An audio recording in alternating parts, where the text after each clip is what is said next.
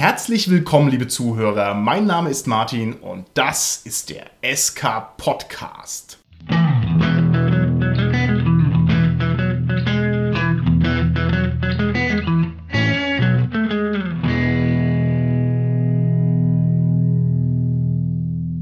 Bei mir heute im Studio sind meine lieben Gäste, der Holger, der Carsten und der Dominik. Ja, hallo, der Holger hier. Hallo, hier ist der Carsten. Hi, hier ist der Dominik. Das Thema unserer heutigen Folge kann man kaum aussprechen, ohne sich die Zunge zu verknoten. Und zwar reden wir heute über die Unterschiede zwischen einem kontinuierlichen und einem disruptiven Spiel. Das sind Themen, da können sich andere Podcasts eine dicke Scheibe abschneiden. Vielleicht müssen wir mal ganz behutsam erklären, was wir damit eigentlich meinen, um Gottes Willen. Carsten, was ist denn ein kontinuierliches Spiel? Sag's in drei Worten. Man spielt immer das Gleiche. Das waren jetzt aber, glaube ich, fünf Worte. Ja. Kein Problem. Fünf Worte lasse ich gelten. Disruptives Spiel, Dominik, was ist denn ein disruptives Spiel?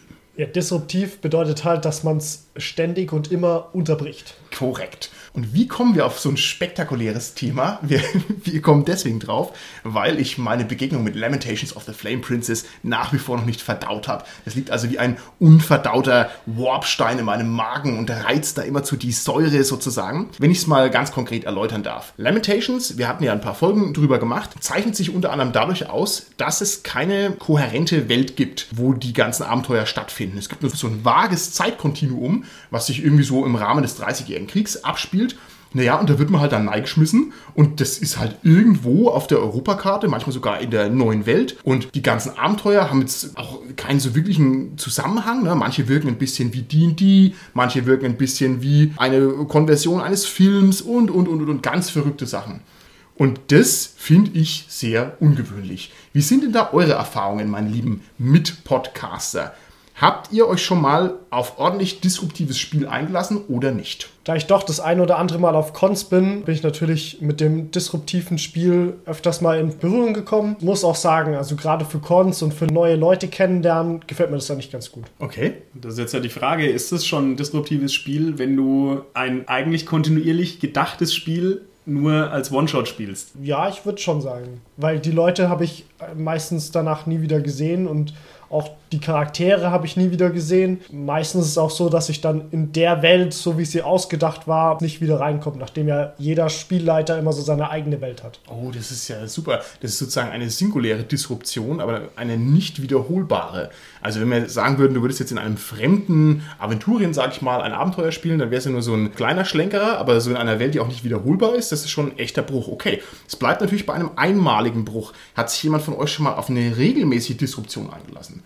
Okay, also wir haben ja jetzt gerade schon festgelegt, dass wir One-Shots drunter zählen. Dann ist bei mir die Antwort ja, One-Shots über verschiedene Systeme. In einer schnellen Taktung? Ja, da wir es irgendwann nicht mehr geschafft haben, unsere Kampagne fortzusetzen und angefangen haben, wahllos irgendwie Cthulhu und Savage Worlds und so weiter als One-Shots zu spielen. Ja. Martin, ich glaube, mir ging es ganz ähnlich wie dir. Wir sind, glaube ich, alle, wo wir schon jetzt wirklich seit zig Jahren Rollenspiel machen, es einfach gewohnt, normalerweise kontinuierlich zu spielen jetzt so in den letzten Jahren vielleicht haben wir mehr und mehr auch disruptive Spielarten kennengelernt. Ja? Und ich bin eben auch ein sehr großer Fan von One-Shots, insbesondere One-Shots mit vorgefertigten Charakteren bei Cthulhu.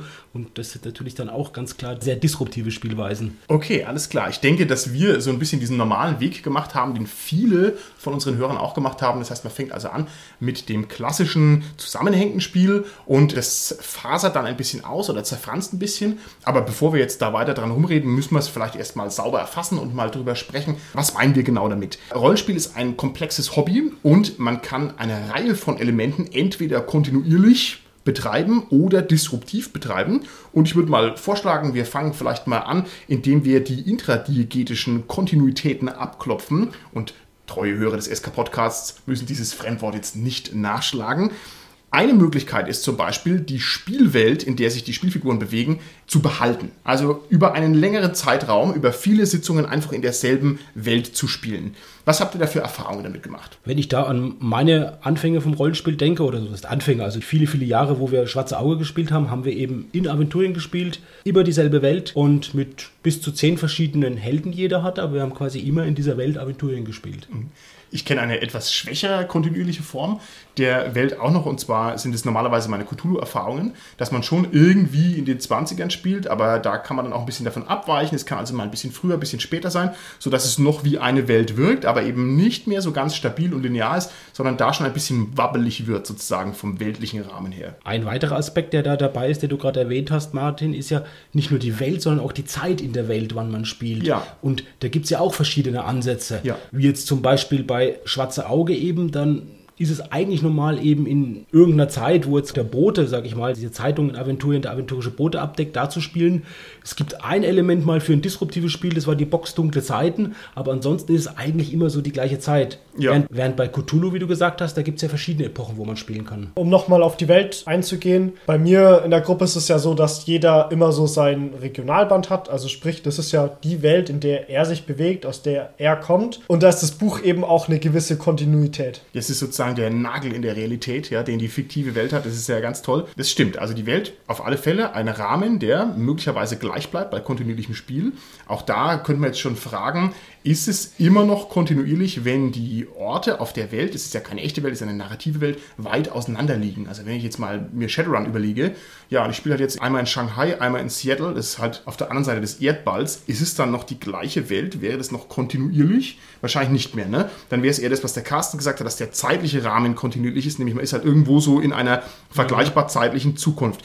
Okay, was auch noch kontinuierlich sein kann, ist die Bedienung der Spielfigur. Also, das heißt, ich habe eine Figur, die ich mir schön ausgemalt habe, ausgedacht habe, wie auch immer, und die spiele ich mal einfach konsequent weiter. Ich denke, das ist ein ganz inhärentes Element in vielen klassischen Rollenspielen, dass man eben eine Figur spielt und die immer wieder spielt und das zeigt sich natürlich dann auch in dem Regelwerk, in der Entwicklung der Figur, dass dann halt, wie bei Schwarze Auge beispielsweise, es halt 20 Stufen gibt, wo man die Figur steigern kann, die sich halt auch quasi dann ja wertemäßig verändert und die Erfahrung hinzugewinnt. Das ist was ganz klar kontinuierlich, was einfach viele haben wollen, auch Spieler, die sagen, ich will in meiner Welt spielen und meine Figur spielen.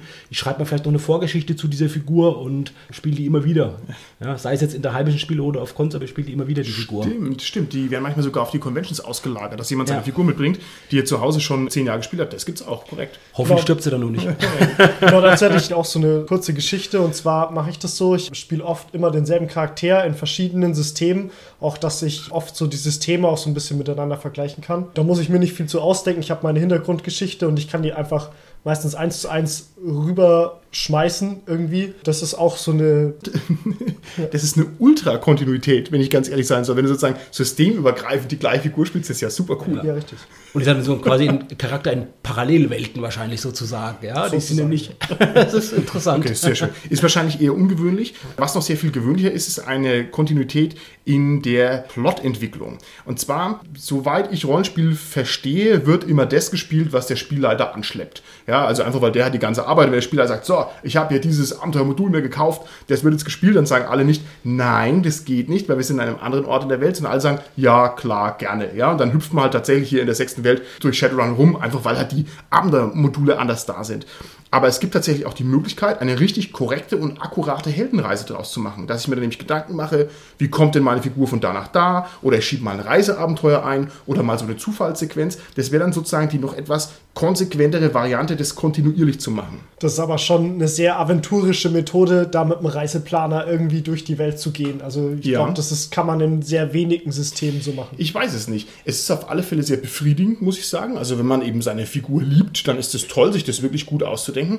Und wenn ich jetzt vor allem mehr so in den Bereich Science Fiction gehe, wo die Distanzen kein Problem sind, dann kann ich mir vorstellen, das geht auch. Also wenn jetzt mein Shadowrun-Team halt einfach woanders hinfliegt, ja mai, so abwegig ist es nicht. Ja, das wollte ich nämlich gerade sagen. Das ist eher so inhärent für Fantasy-Spiele, weil man da meistens nicht schnell irgendwo hinreisen kann, ohne größeren Aufwand. Und in Science-Fiction oder in kontemporären Welten geht es halt meistens. Und wo es nicht geht in der Fantastik, da wird normalerweise getrickst. Da gibt es dann die Portale und die Dimensionslöcher und so weiter, weil es halt schon einen Bedarf gibt, auch an einer narrativen Konsequenz. Eine Spielform, die diese Kontinuität des Plots natürlich auch vorantreibt, ist einfach die Kampagne. Ja, kennen wir auch ganz viele Abenteuer, die halt eben schon auf ein längerfristiges Spiel mit den gleichen Figuren, mit einem überspannenden Handlungsbogen drauf ausgelegt sind. Ja, auf alle Fälle. Jetzt waren wir ja hier im Bereich des Intradiegetischen, also wir waren innerweltlich im Spiel drin. Es gibt natürlich bei der Kontinuität auch noch externe Faktoren. Die meisten sind so trivial, da braucht man gar nicht lange drüber nachdenken. Zum Beispiel wird eine gewisse Kontinuität dadurch hergestellt, dass man immer den gleichen Spielleiter hat. Und ich glaube, das ist ein sehr viel dominanteres Element im Spiel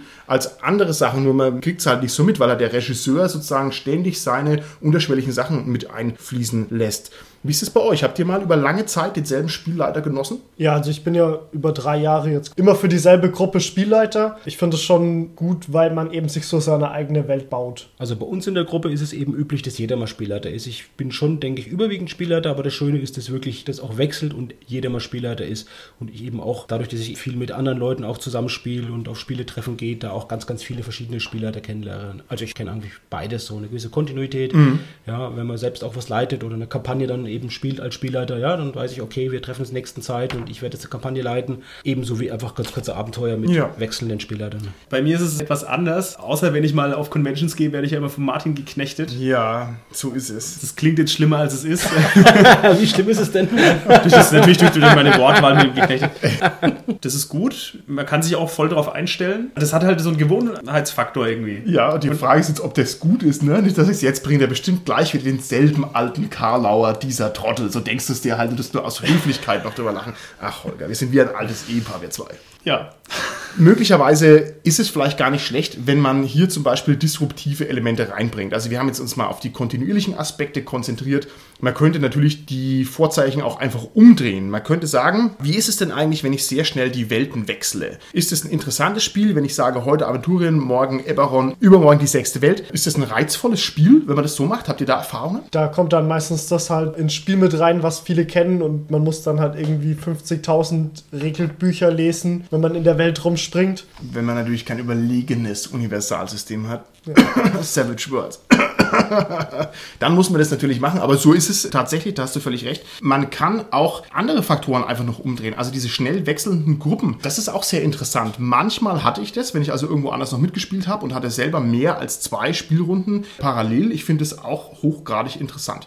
Vor allem bin ich ein lazy Game Master, das heißt, ich bin dann jemand, der sehr gerne mal die Abenteuer einfach recycelt und das finde ich hochgradig attraktiv, wenn man einfach sieht, wie andere Leute mit dem Stoff umgehen. Und der arme Holger hatte sogar schon mal den Fall, dass er bei beiden Gruppen mit dabei war und dann dasselbe Abenteuer einfach noch einmal mitgespielt hat. War es schlimm, Holger? Ach ja, ich meine, man musste halt gucken, dass man es ein bisschen trennt. Spielerwissen und Figurenwissen. Okay, alles klar. Wie ist denn Rollenspiel eigentlich gedacht? Was ist in eurer Meinung nach das wahre Rollenspiel? Der Geist von Gary Gygax und Werner Fuchs. Was denken die, ist Rollenspiel? Soll man seine Heldenfigur 20 Jahre lang spielen und hochleveln und Welten bis zum letzten Winkel erkunden? Oder ist es so gedacht, dass man von einem Dungeon ins nächste stolpert und sagt, hu, wer bin ich, wo bin ich, habe ich eine Hose an?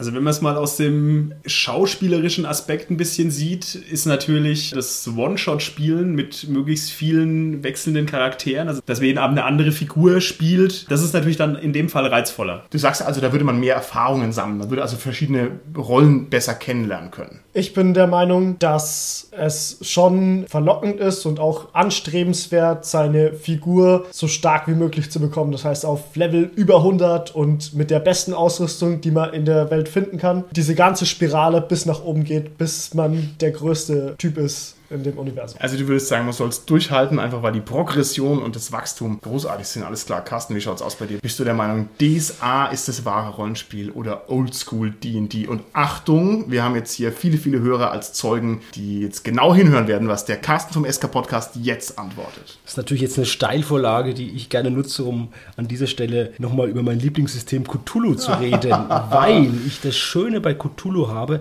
dass ich eben mit den gleichen Regeln, also innerhalb der Regeln, eine Kontinuität habe, aber ganz verschiedene Spielweisen spielen kann. Ich kann bei Cthulhu Einzelabenteuer spielen, die ich eben miteinander verknüpfe mit den gleichen Figuren. Ich kann Kampagnen spielen, da gibt es sehr große, sehr gute Kampagnen. Und ich kann eben auch One-Shot spielen in ganz verschiedenen Welten und Zeiten. Ja, da gibt es, was ich auch One-Shots, die spielen im Mittelalter oder in, im alten feudalistischen Japan, genauso wie es One-Shots gibt, die spielen auf dem Raumschiff oder eben mehr Cthulhu in der Gegenwart. Also ich kann da wirklich alles miteinander mischen. Und das Schöne ist, ich brauche einmal nur die Regeln lernen und habe je nachdem, wie ich Lust habe und wie auch die Gelegenheit dazu da ist, die Möglichkeit, ganz verschiedene Spielweisen eben kontinuierlich oder disruptiv zu betreiben. Okay. Wenn ich unser Gestammel von vorhin mal als eine vollwertige Definition gelten lassen darf, dann hätten wir ja eigentlich gesagt, es gibt also sehr, sehr viele Faktoren, die man durchwühlen könnte. Und was du mir jetzt gesagt hast, war trotz allem sehr kontinuierlich. Nämlich immer Cthulhu, immer das gleiche Regelsystem. Ne? Also da ist schon ein einigermaßen stabiler Rahmen, den ich jetzt hier sehe. Würdest du mir dazu stimmen? Ja, genau. Also im Prinzip unter dieser Kontinuität kann ich dann letztendlich auch ganz gut disruptives Spiel betreiben. Habe dann natürlich eine große Abwechslung. Okay. Und habe natürlich auf der anderen Seite eine Kontinuität. Ich glaube wirklich ein Faktor, und den haben wir noch gar nicht erwähnt, der bei den externen Faktoren eine ganz große Rolle spielt, ist, wie ist denn eigentlich die Gelegenheit? Wir haben es schon angesprochen. Habe ich immer den gleichen Spieler, da habe ich immer die gleiche Gruppe. Und vor allem, wie oft spiele ich denn mit den Leuten? Ja. Weil wenn ich kontinuierliches Spiel, Kampagnenspiel betreiben will, dann ist es, denke ich, schon notwendig, dass man eine gewisse Kontinuität in den Spieltermin hinbekommt. Ja. Ja. Ich kenne das auch auf Spielertreffen beispielsweise, wo wirklich dann fünf Tage nacheinander mit denselben Charakteren ein Abenteuer gespielt wird. Ja. Da ist es halt dann auch gut möglich in der heutigen Zeit für uns, wie wir eingespannt sind, da schaffen wir es in der Regel nicht mehr, uns fünfmal in der Woche zu treffen und Rollenspiel zu machen. Das haben wir damals gemacht in der Schule, aber das geht heute nicht mehr. Also wir brauchen einfach eine gewisse Voraussetzung eben auch für das kontinuierliche Spiel. Das war ich mein Standpunkt und deshalb muss man auch sich ein bisschen anpassen, wie es halt einfach zeitlich geht, ob man dann kontinuierlich oder disruptiv spielt, unabhängig von den eigenen Neigungen oder Vorlieben vielleicht. Da erlaube ich mir eine These daraus abzuleiten, die ich dir mal hier vorhalten möchte. Das, was du mir gerade vorgestellt hast, besagt ja eigentlich, dass das disruptive Spiel das Substitut ist. Also das wahre Rollenspiel wäre, wenn ich es richtig verstanden habe, die Kontinuität und du musst nur auf die disruptiven Spielformen zurückgreifen, weil du es halt nicht besser kannst. Sagen wir mal, weil die Zeit knapp ist. Habe ich dich da richtig verstanden? Dann würdest du doch eigentlich sagen, kontinuierlich ist besser. Ich stimme dir sogar zu. Ich glaube, dass ich so zum disruptiven Spiel gekommen bin, dass das eigentlich erstmal äußere Faktoren waren, die wir dazu gebracht haben. Mittlerweile gefällt mir halt das Substitut so, so gut, aufgrund von anderen Gründen, dass ich das wirklich, würde ich sagen, mittlerweile Ja. auch dem kontinuierlichen Spiel prinzipiell vorziehe. Okay. Bei mir ist es ein bisschen ähnlich. Ich habe eigentlich gedacht, dass ich ein grundsätzlich kontinuierlicher Spieler wäre, der also eigentlich am liebsten irgendwie, keine Ahnung, Aventurien spielt, zehn Jahre und seine Figur hochlevelt. Aber wenn ich mir angucke, was ich dann da spiele, dann sind es völlig unterschiedliche Abenteuer an verschiedenen Orten, möglichst wild gemischt, möglichst abwechslungsreich. Und dann ist es eigentlich gar nicht mehr so kontinuierlich, sondern dann war das eigentlich schon immer ganz schön durchgeschüttelt. Sehr schwierig. Also, was ist das bessere Rollenspiel? Bei mir ist es so, dass ich oft disruptiv spiele, bis man irgendwie so eine Gruppe gefunden hat, auf die man sich verlassen kann, mit der man irgendwie dann zusammenkommt, um dann kontinuierlich überhaupt irgendwas zustande zu kriegen. Weil das ist schon ein Prozess, in den man sich mit der Gruppe arbeiten muss, um sowas überhaupt spielen zu können. Okay. Das passt, glaube ich, ganz gut, was Holger, du vorhin gesagt hast, mit dem gleichen Spielleiter. Ich denke, das zeigt halt eben schon, dass es auch passt eben. Ne? Wenn ich sage, ich spiele mit dem gleichen Spielleiter immer wieder, ich spiele sogar notfalls das gleiche Abenteuer zweimal, das zeigt, dass es halt prinzipiell einfach auch voneinander, von der Harmonie, ja, von der Chemie halt stimmt, ja, und von der Spielart auch, die ich betreibe. Weil eben, wenn ich so teste ich mal aus, mit wem kann ich spielen, mit wem nicht, und dann habe ich erstmal halt disruptives Spiel Dominik, bis ich halt mal meine Runde gefunden habe, meinen Spielleiter oder so, und dann gehe ich vielleicht auch eher ins Kontinuierliche über. Also für mich ist es nicht der Grund, aber ich glaube, das ist ein Grund für viele Leute, ja, wo sich auch ergibt. Wir haben auch in anderen Folgen drüber geredet. Ich habe auch schon Runden gehabt, wo ich eben einmal gespielt habe und gemerkt habe, das passt halt nicht und äh, ja, habe da nicht weiter mitgespielt. Ich möchte mal den Anwalt des Teufels spielen und behaupten, dieses kontinuierliche Spiel ist doch eine ganz lächerliche Schrebergärtnerei. Ja? Da richte ich mir das ein in meiner Welt und nehme die Figur, die ich immer zugleich spiele. Dominik, bei dir sogar systemübergreifend. Dann mache ich immer das Gleiche so. Und ist das nicht eigentlich ein totales No-Go und ein Verrat an der rollenspielerischen Idee, die darin besteht, dass mir sozusagen das Universum der Fantasie zur Verfügung steht und ich alles tun kann, was ich tun will und dann spiele ich immer selbe Welt, selbe Figur, Heldenreise? Ja, wenn du alles tun kannst, was du willst, ist das ja auch eine Option. Einfach immer das Gleiche zu tun. Wenn es dir gefällt, ist doch gut. Okay.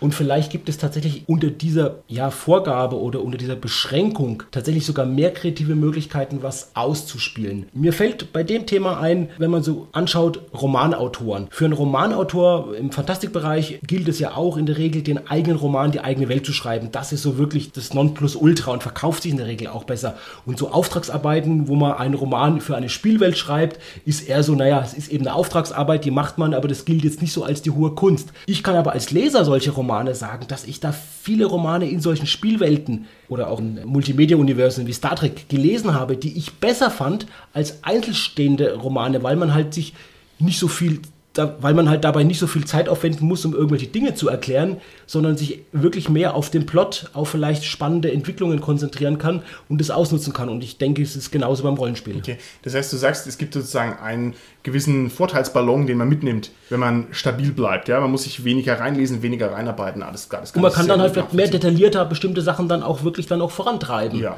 ja. Außerdem ist natürlich auch eine minimalistische Kunst hochattraktiv. Das heißt, wenn ich also im Detail variiere, ist es ja trotzdem eine Variation. Nee, das verstehe ich schon auch. Nun gut, also ihr behauptet, ihr seid keine Verräter am Rollenspiel. Okay, Okay, das haben unsere Zuhörer zu entscheiden, was da die Wahrheit ist. Jetzt gehen wir mal ein bisschen ran an den Speck und schauen uns das mal ganz konkret an. Und zwar würde ich gern mal jetzt diese beiden Spielformen kontinuierlich und disruptiv auf ihre Probleme abklopfen. Was für Schwierigkeiten ergeben sich denn eigentlich aus kontinuierlichem Spiel? Ich werde euch ein paar Sachen an den Kopf werfen. Ihr sagt mir, was euch dazu einfällt.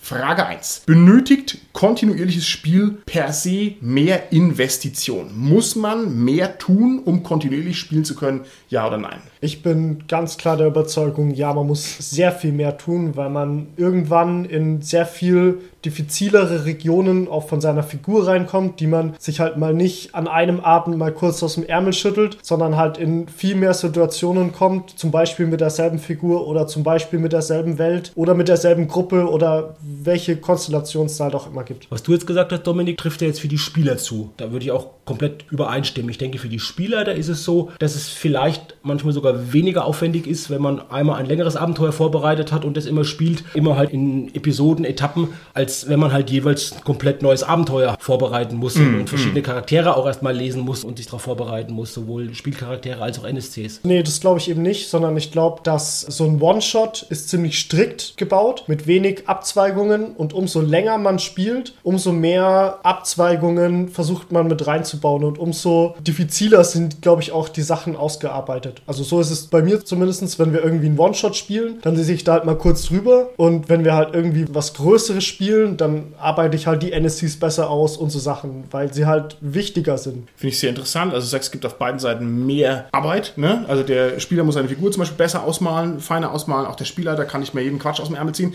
Und zwar, weil natürlich die Wertigkeit einfach höher ist. Ich kann mir halt bei einem kontinuierlichen Spiel einfach keine schrottigen Löcher erlauben, weil es also problematischer ist. Wohingegen, wenn ich mal einen One-Shot mache und sage, Hu, Cthulhu, das hat mir jetzt aber überhaupt nicht gefallen, ist ja wurscht. Aber wenn ich jetzt irgendwie Shadowrun merke, oh, ah, das war jetzt aber ein sehr langes, blödes Abenteuer, das wäre schlecht. Ein Aufwand, der ja wirklich sowohl für die Spieler als auch für den Spieler, der erforderlich ist, ist anzuschließen an das, was man das letzte Mal gespielt hat. Und ich hatte es vorhin schon erwähnt, wenn wir eben ja zeitlich eben eine gewisse Distanz da zwischen den einzelnen Spielterminen haben. Also wir haben das letzte Mal vor drei Wochen gespielt und spielen jetzt heute wieder weiter, spielen wir quasi in der Situation weiter, die für die Charaktere in dieser Welt ja vor einer Sekunde vielleicht war, ja, oder vielleicht von einer Stunde war. Mhm. Für uns als Spieler ist es aber drei Wochen zurück. Und da müssen sich wirklich die Spieler wie auch der Spieler da gut darauf vorbereiten, damit ihnen der Anschluss gelingt. Ja. ja. Damit sie wissen, sich Notizen machen, der Spieler da vielleicht auch Notizen macht, was ist denn passiert jetzt schon, wie weit sind sie denn gekommen. Ja. Gerade wenn das ein vorgefertigtes Abenteuer ist, ist es immer so die Kunst, man hat alles gelesen, aber dann überlegt, was habe ich jetzt davon gespielt und was habe ich jetzt wirklich nur gelesen. Ja. Das ist manchmal gar nicht so einfach bei beim eigenen Gedächtnis das zu unterscheiden. Ja. Und bei den Spielern, ja, da ist vielleicht schon gut, wenn man vielleicht so auch wieder in-game ein Tagebuch führt oder so, so ein bisschen sich mitnotiert, dass man halt weiß, wo war ich da jetzt. Ja? Auch die Hintergrundwelt ist problematisch, wenn man kontinuierlich spielt, weil es gibt ja diese Faktenentropie bei den Rollenspielen. Also ein Rollenspiel neigt dazu, mit einem Grundregelwerk zu starten mhm. und mit einem Supplement für Haushaltswaren ja zu enden und zwischendrin befinden sich 600 dicke Bücher, ja. Das ist ein Problem, wenn man also ernsthaft spielt, wenn es nicht egal ist, irgendwann muss man sich damit ja. beschäftigen und es ist eben nicht immer eine Lust, manchmal ist es auch eine Last. Okay, eine neue These. Was sagt ihr dazu? Kontinuierliches Spiel produziert mehr Leerläufe.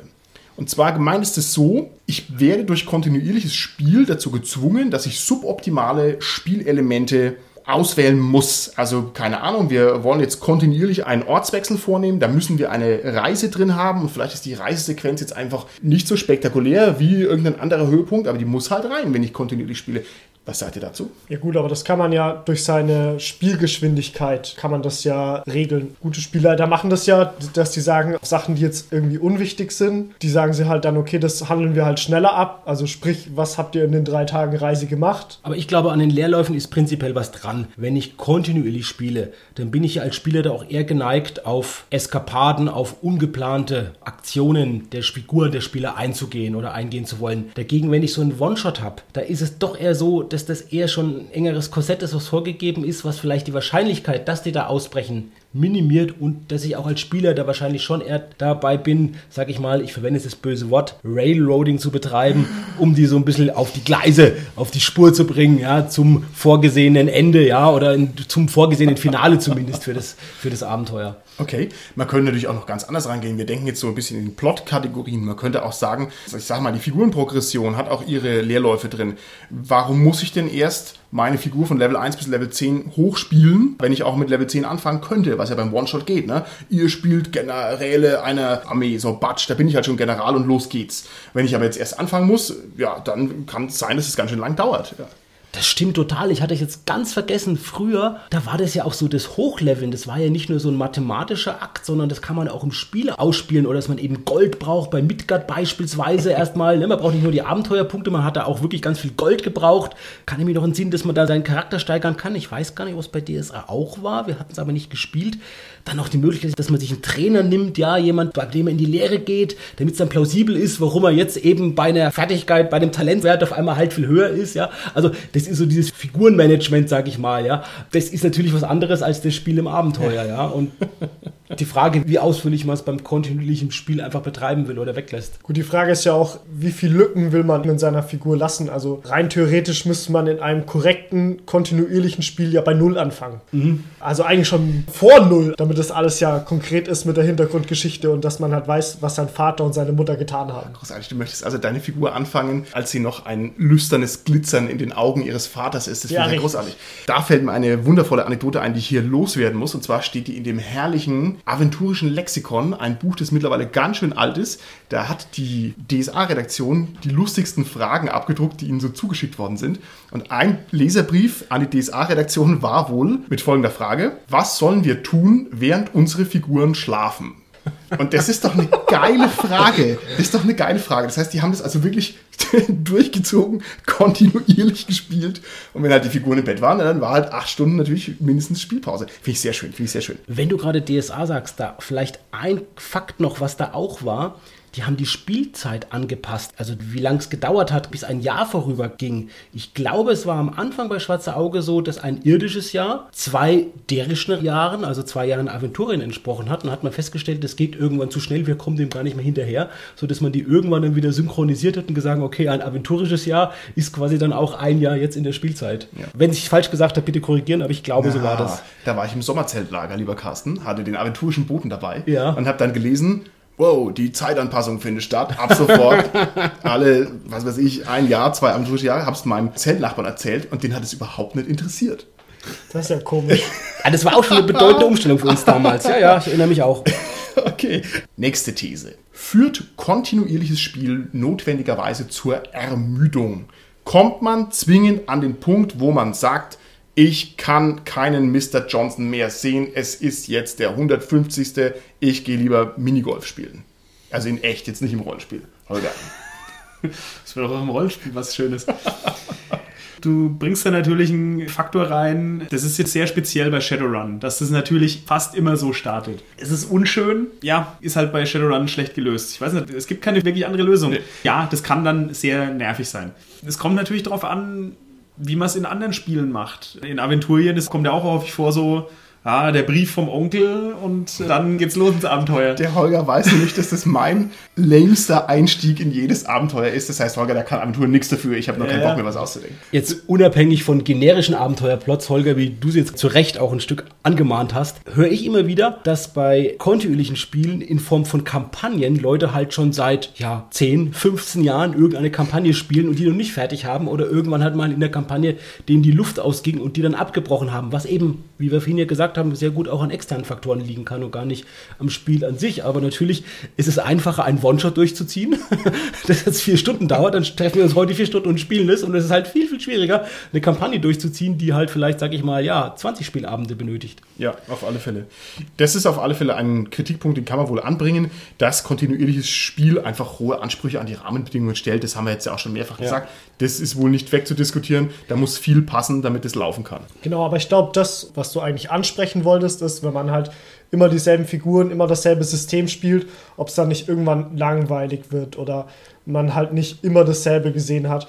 Und da muss ich einfach sagen, also das ist bei mir so und ich glaube, das ist auch bei vielen anderen so, dass man halt dann irgendwann anfängt und was zwischendurch spielt, irgendwas zwischenrein, ohne diese Kontinuität aber quasi abzubrechen. Okay. Das wäre ja so klassisch das Zweitsystem, was du sagst. Ja? Im Zweitsystem legt man sich zu, heute es gibt halt so viele gute Rollenspielsysteme, dass es halt nicht bei einem Zweitsystem bleibt, sondern halt man vielleicht ja vier, fünf Zweitsysteme hat oder ja, so. Genau, aber ja. im Prinzip ist es genau das. Ne? Und dann erhält man sich dadurch, finde ich schön, Dominik, ja, den Reiz doch des Hauptsystems irgendwo aufrecht. Vielleicht noch ein Aspekt, der jetzt nicht so rausgekommen ist, die Ermüdung nach dem Hochleveln sozusagen. Ganz kurzer Einstieg, bei Computerrollenspielen gibt es ja irgendwann so eine Level Cap normalerweise und dann, ja, ist man im Endgame und spielt halt die ganzen Instanzen zweimal und dann hat man eigentlich alles und dann ist langweilig. Und so ähnlich läuft es ja im richtigen, äh, was ist im richtigen, so, so ähnlich läuft es ja im, im richtigen Rollenspiel. Ja.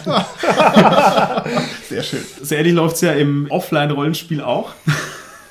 Irgendwann bist du so stark, dass du quasi ein Gott in der Welt bist. Und dann kannst du vielleicht noch auf eine andere Seinsebene wechseln und da die Götter vermöbeln, aber ja, also irgendwann ist halt das Ende erreicht. Oder dieses, das habe ich glaube ich schon mal erwähnt, das Tarask töten in D&D. Weil das ist so das ultimative Monster, das man eigentlich überhaupt nicht töten kann, aber da gibt es dann irgendwelche Strategien und da muss aber ultra hochlevelig sein und sowas. Dass sich die Spieler überhaupt sowas ausdenken. So dieses, oh, mir ist so langweilig, komm, wir überlegen mal, wie man das machen könnte und machen es dann im Spiel. Da muss ich erstmal einwenden, dass wir hier am Mikrofon einen waschechten Basiliskentöter sitzen haben, nämlich den Carsten, ja, um es nur noch mal zu erwähnen.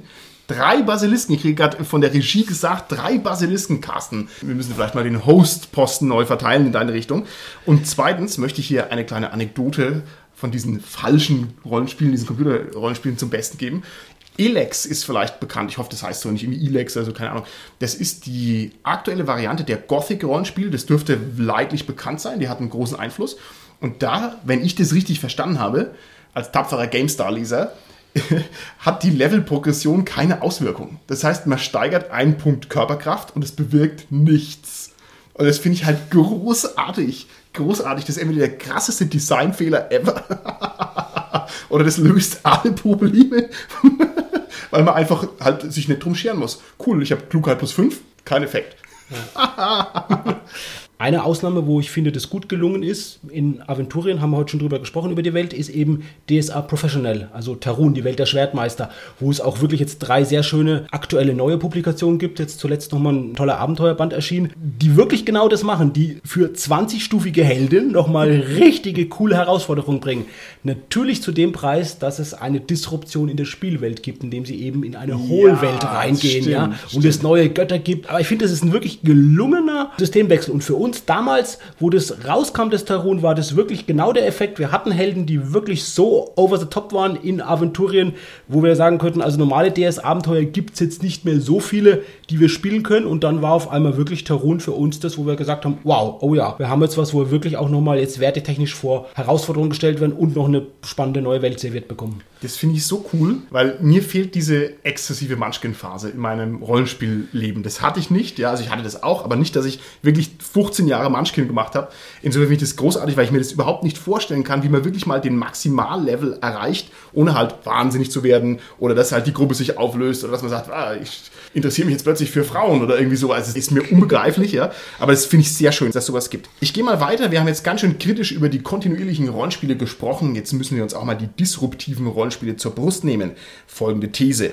Disruptives Spiel entwertet das Spiel. Was sagt er dazu? Also ich finde schon, dass disruptives Spiel halt immer von allen Seiten, also ich möchte jetzt nicht sagen vom Spielleiter oder vom, von den Spielern, es gibt natürlich auch immer Ausnahmen, die das sehr, sehr gut machen, aber es ist doch oft halt so ein Hingewische halt. Ja, ich mach mal, ja, ich gehe mal dahin, ich schau mal da ein bisschen. Das ist immer alles nur so sehr oberflächlich. So empfinde ich das. Man hängt vielleicht nicht so, so an seinen Figuren, was ein Vorteil, aber eben, wie du richtig sagst, Dominik, ein Nachteil sein kann, indem man das so ein bisschen mehr auf die leichte Schulter nimmt und sagt, na gut, ich mache das jetzt, probiere das jetzt aus. Wenn das halt eine Falle ist oder so, mein Gott, das ist ein One-Shot. Ist ja nicht so schlimm, als wenn das mein liebevoll gesteigerter, seit Jahren bespielter Charakter ist, der da hier in die Falle tappt und dann sein Ende erlebt. Drei Basilisken getötet und dann ihr Gewandheit verwürfelt und Schluss ist. Das, das wollen nicht. wir nicht haben, ja. Aber das ist ja jetzt bei Weitem nicht nur die Figur, die da entwertet wird, sondern es wird ja auch definitiv die Welt entwertet. Wenn ich einfach mal in Welt XYZ spiele, die ansonsten belanglos ist, ja, dann kann ich ja die Welt zerstören, mich aufführen und so.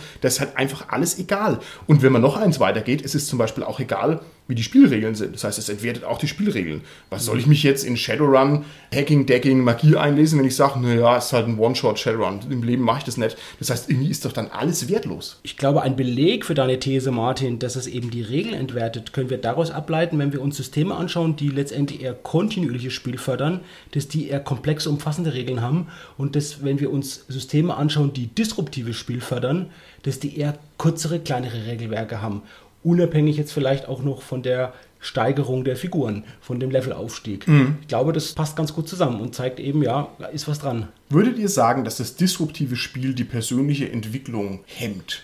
Also ihr als Rollenspieler oder Spielleiter, wenn ihr immer zu disruptiv spielt, dann werdet ihr nicht besser weiß nicht, was man da für Qualitätskriterien anlegen könnte. Ich sage jetzt mal, auch hier wieder vielleicht Regelfestigkeit, ne? sich auskennen mit der Welt, aber auch so Sekundärtugenden. Die Art, wie man erzählt oder sowas, die Art, wie man Plots aufbaut. Lernt man das nicht, wenn ich jeden Tag ein neues System spiele? Also das glaube ich jetzt nicht. Das hat ja der Holger am Anfang schon mal angesprochen, dass man einfach auch in viele verschiedene Rollen schlüpft, beziehungsweise als Spielleiter halt auch viele verschiedene Systeme kennenlernt und sich daraus halt die guten Sachen rauszieht. Also ich glaube nicht, dass das irgendwie das Spiel jetzt entwertet. Stimmt dem völlig zu, aber ich denke, was ein bisschen drunter leidet, ist die persönliche Entwicklung des eigenen Charakters, also der eigenen Spielfigur. Das erlebe ich schon immer. Man soll die Figur und Charakter trennen, ich merke es ja. Also, das merke ich schon. Ich habe natürlich auch, wie ihr beide gesagt habt, ich habe riesengroßen Spaß, irgendwelche vorgefechten Rollen zu spielen bei One-Shots und daraus das Beste rauszuholen und finde es eine tolle Übung und für die persönliche Weiterentwicklung, für mich finde ich das super. Aber wenn ich kontinuierliches Spiel betreibe und dieselbe Figur immer wieder spiele, dann merke ich schon, dass mit der Zeit eine Veränderung auch des Charakters des eintritt, dass der quasi wirklich eine Entwicklung durchmacht, dass der gewisse Eigenarten rausbildet, die eben nicht so möglich sind, wenn ich mit der Figur nur vier Stunden gespielt habe. Die kommen vielleicht eben nach der 10., nach der 20., nach der 30. Spielstunde. Und das ist eben schon was Schönes, was man so aber dann wirklich nur im kontinuierlichen Spiel auch erleben kann. Nächste provokante These von meiner Seite. Beim disruptiven Spiel werden Spielerentscheidungen entwertet. Das heißt, wir sind nochmal auf dem Level höher. Nicht nur die Welt ist wurscht und die Figur ist wurscht, sondern euer Entscheidungsprozess ist belanglos und dadurch ist disruptives Spiel einfach Schrott, weil es keine wirkliche Wirkung hat, ne, weil die Welt ja ohnehin zum Beispiel wechselt. Ich bleibe jetzt mal gedanklich bei diesem wechselnden Welten, weil man sich halt am schönsten vorstellen kann. Was sagt ihr dazu? Ich kann da mal so ein Beispiel reinwerfen, wenn man jetzt zum Beispiel das zulässt, dass jetzt eine Figur zum Beispiel den König in dieser Welt tötet. Das ist ja eine total krasse Entscheidung, weil deine Figur wird wahrscheinlich tot sein, der König auch und diese ganze Welt ist quasi komplett auf den Kopf gestellt. Ist in einem One-Shot halt überhaupt kein Problem, weil ich kann denselben One-Shot mit einer anderen Gruppe wieder spielen und dann lebt der König halt noch. Das wäre jetzt ein Argument natürlich pro disruptives Spiel. Das wäre ja genau, das kann ich in einem disruptiven Spiel machen und da engt mich ein kontinuierliches Spiel eher ein, dass sowas Weltbewegendes, so eine Aktion nicht so leicht möglich mhm. ist. Nee, aber das ist ja genau das, was es ja gesagt hat. Also das entwertet halt das. Du hast den König getötet, was ja ein mhm. total krasses Ding ist und das ist halt einfach komplett belanglos. Ja. Weil du einfach von dem Tisch aufstehst, gehst und dann lebt er wieder. Das ist ein bisschen paradox, finde ich. Auf der einen Seite, wenn ich nochmal ganz kurz meine etwas vollmundige Darstellung von vorhin aufgreifen darf, da hatte ich ja gesagt, das disruptive Spiel ist wahrscheinlich das wahre Rollenspiel, weil ich mich vollkommen entfalten kann, weil ich sehr schnell die Rollen durchwechseln kann, also mehr Rollenerfahrung mitnehme. Deswegen könnte man sagen, das ist wertvoller. Wenn aber gleichzeitig die Spielerentscheidungen entwertet sind, weil es ja belanglos ist, finde ich, beißt sich da ein bisschen die Katze in den Schwanz. Also was ist es denn jetzt? Ist es jetzt höherwertig, das schnelle Wechseln, oder ist es minderwertig, das schnelle Wechseln? Wie seht ihr das? Ich glaube, es kommt wirklich jetzt darauf an. Und ich will mal bei dem Beispiel bleiben mit dem König wenn es das Ziel meines Abenteuers ist, wenn es das Ziel meines Spiels ist, diesen König zu töten und das schaffe und am Ende damit das Abenteuer mit so einem riesigen Erfolg endet, dann muss es nicht unbedingt so sein, dass das irgendwie was Minderwertiges ist. Natürlich ist es so, wenn das in der Welt ist und ich weiß, es geht dann weiter und er lebt wieder, das wäre natürlich irgendwo klar richtig entwertend. Wenn es aber so ist, dass dann für uns diese Welt oder dieser Abschnitt in der Welt abgeschlossen ist und der König ist tot und das war's für uns in der Runde, dann kann das eben schon auch ja, was Tolles sein, was mir disruptives Spiel ermöglicht, was mir so das kontinuierliche Spiel vielleicht nicht so leicht ermöglicht. Also am tollsten ist doch der Tyrannenmord im kontinuierlichen Spiel. Wenn ich jetzt mal so täte, als gäbe es bei diesen ganzen Sachen keinerlei Probleme, da gibt es ja massive Probleme,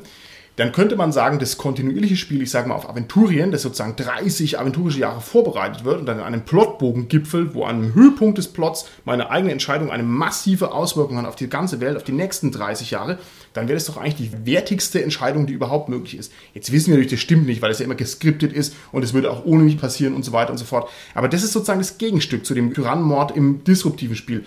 Ich finde, es ist wahnsinnig schwierig. Es ist schwer zu fassen. Wenn ich jetzt gerade so drüber nachdenke und was wir jetzt gerade alles gesagt haben, ich glaube, wir haben das noch nicht ganz durchdrungen, dass eigentlich gemeint ist, beim One-Shot hört es danach auf. Da geht es nicht mehr weiter.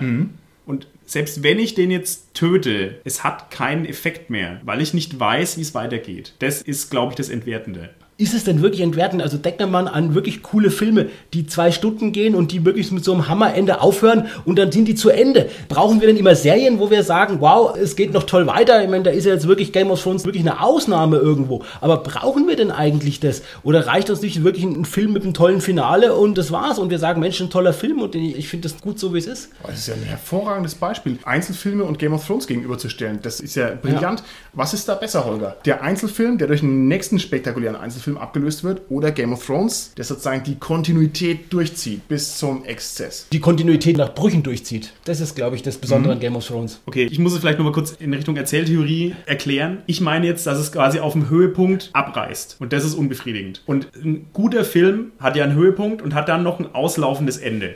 Und in dem auslaufenden Ende hast du so einen Ausblick, was passiert danach. Vielleicht wird es nur ganz knapp umrissen, aber dieser Ausblick ist da. Und wenn wir jetzt sagen, okay, zack, König tot, fertig. Das wäre unbefriedigend. Natürlich spielt man da noch irgendwie weiter und versucht da so ein Ende zu finden. Das sollte auch im Abenteuer dann beschrieben sein, selbst wenn es ein One-Shot ist. Darum geht es mir gerade, um diesen, was genau ist jetzt das Ende. Okay. Ich würde da auch gern nochmal einfach so was in den Raum werfen. Und zwar, jetzt Carsten, habe ich gehört, du hast schon drei Basilisten getötet. Wenn du jetzt sagst, du spielst auf einer Con, kriegst einen Level 20 Charakter in die Hand, stellst dich gegen den Basilisten, ja, weil wir sagen, ah, so viel Zeit haben wir nicht, bis den jetzt hochzuleveln, ist total utopisch. Du kämpfst jetzt gegen den Basilisten, tötest den, meldest dich in zwei Stunden für dasselbe Abenteuer nochmal an, sagst, der Basilisk, cool, ich weiß halt, wie man ihn besiegt, ich gehe hin und töte ihn. Jetzt hast du halt zwei Basilisten auf der Con getötet mit einem vorgefertigten Charakter. Was ist dann wertiger? Ist das wertiger oder dein hochgespielter Charakter, der den Basilisken erschlagen hat und danach noch mit diesem Basilistenkopf wieder zurück in die Stadt gegangen ist? Und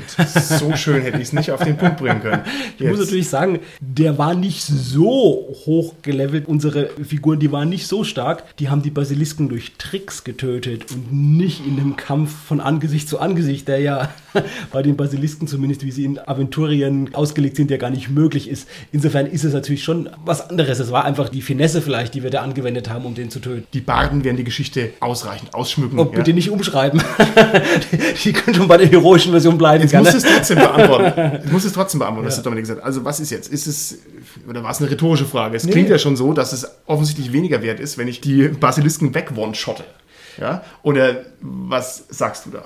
Na gut, wie gesagt, unabhängig davon, dass es jetzt nicht so war, dass es halt da wirklich auf die Finesse ankam, stimmt es natürlich schon, wenn ich ein Ziel habe, das ich längerfristig verfolge und mir dann irgendwann nach Rückschlägen, nach großer Mühe gelingt, ist natürlich die Zielerreichung, die Befriedigung über die Zielerreichung eine höhere, als wenn das halt was ist, was sich so schnell aufgebaut hat und ich vielleicht das Gefühl habe, das ist weniger mein Zutun gewesen, sondern es waren jetzt vielleicht die äußeren Umstände, wie du es gesagt hast in dem Beispiel, ne? kriegt den Level 20 Charakter bereits hingelegt und so. Das ist ganz klar. Also wenn ich es auf diesen Punkt reduziere, ist es natürlich höherwertig, ganz klar zu sagen, ich habe das wirklich langfristig vorbereitet durch das, dass ich meinen Charakter gesteigert habe, dass ich den wirklich kontinuierlich entwickelt habe und vielleicht auch dieses Ziel längerfristig erreicht habe. Denken wir zum Beispiel wirklich an die G7-Kampagne in Schwarze Auge, wo es wirklich gegen diesen Erzmagier geht. Der wird ja nicht gleich nach dem ersten Abenteuer besiegt. Ja? Das ist ein ganz, ganz langes Ziel, wo ich irgendwann nach Jahren des Spiels dahin komme und dieses Ziel endlich erreiche. Und natürlich ist es dann ein riesiger Höhepunkt, der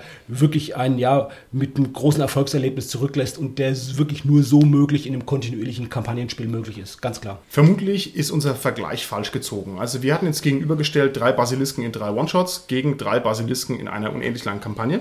Wahrscheinlich müsste man aber gegenüberstellen, drei Basilisken in einer unendlich langen Kampagne, wie es jetzt dir wohl geglückt ist, Und auf der anderen Seite drei One-Shots, wo ich im ersten einen Basilisken umlege, im zweiten den Todesstern in die Luft jage und im dritten Pearl Harbor gewinne oder sowas. Weil das ja der wahre Vorteil ist von den schnellen, disruptiven Sachen, dass ich halt an ganz andere Sachen rankomme. Und dann schaut es nämlich schon wieder anders aus. Ist es nicht cooler, drei unterschiedliche tolle Erfahrungen zu machen, als jetzt hier sozusagen dieses eine lang aufgebaute Ziel? Das wäre vielleicht dann noch, also ein Gedankenansatz, der dieses disruptive Spiel ein bisschen besser ins Licht rückt. Na gut, wollen wir uns nicht dran aufhängen an den Basilisken. Gehen wir noch ein bisschen weiter. Dann werde ich mal den wahnwitzigen Versuch machen, diese vielen Ideen auf den Punkt zusammenzufassen oder zumindest noch ein bisschen zu bündeln. Ich denke, wenn man es positiv formuliert, das kontinuierliche Spiel hat eben die Vorteile, dass die einzelnen Elemente wertiger sind. Sie sind aber auch aufwendiger, und zwar sowohl inhärent als auch von den externen Faktoren. Auf der anderen Seite ist das disruptive Spiel einfach sehr viel freiheitlicher, enthemmter und ja, doch wahrscheinlich inspirierender, weil halt mehr bei rumkommt. Ne? Das sind sozusagen die beiden Seiten der Medaille.